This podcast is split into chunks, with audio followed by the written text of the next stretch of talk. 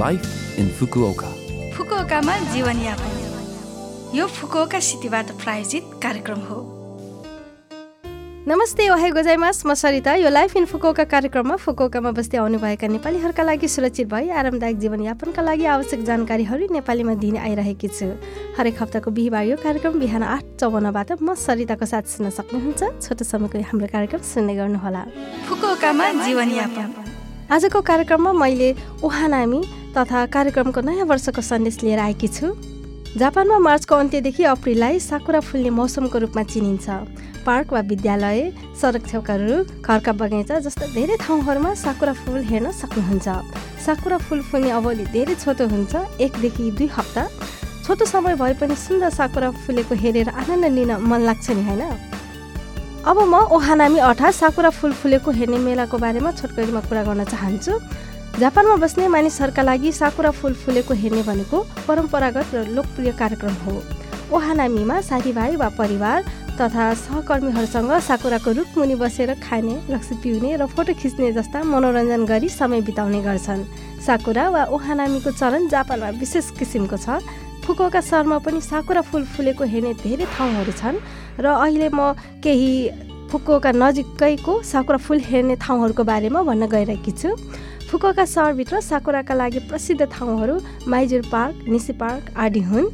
साथै फुकुका सहर नजिकैको साकुरा फुल फुल्ने ठाउँहरूको बारेमा विदेशीहरूका लागि उपयोगी जानकारी प्रदान गर्दै आइरहेको फुकुका नाउँमा विशेष लेख पनि राखिएको छ। फोटोहरू सहित बुझ्न सजिलो भएकोले पक्कै पनि एकपटक इन्टरनेटमा फुकुका साकुरा वा उहानामी गाइड दुई हजार बाइस भनेर खोजी हेरी आफ्नो परिवार वा साथीभाइ वा प्रेमी प्रेमिकासँग साकुरा मेलामा घुम्न जान कसो होला?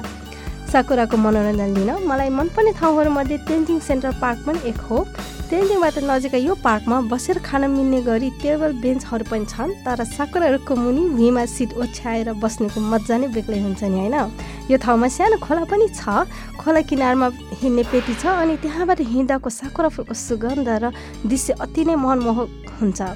तपाईँहरू यदि यो ठाउँमा साकुरा हेर्न जानुभएको छैन भए पक्कै पनि एकपटक जानुहोला रमाइलो गर्नुहोला। यस वर्ष पनि नयाँ कोरोना भाइरसको प्रभावको कारण सानमिचो अर्थात् तिन कुरा बन्दबाट टाढा रही ओहालामी अर्थात् साकुरा फुलको आनन्द लिउँ। सकेसम्म कम मान्छेको सङ्ख्यामा छोटो समयमा भिड नहुने गरी गरौँ अनि फर्कँदा आफ्नो फोहोर आफै बोकेर जाने जस्ता नियमको पालना गरी साकुरा मेलाको आनन्द लिउँ।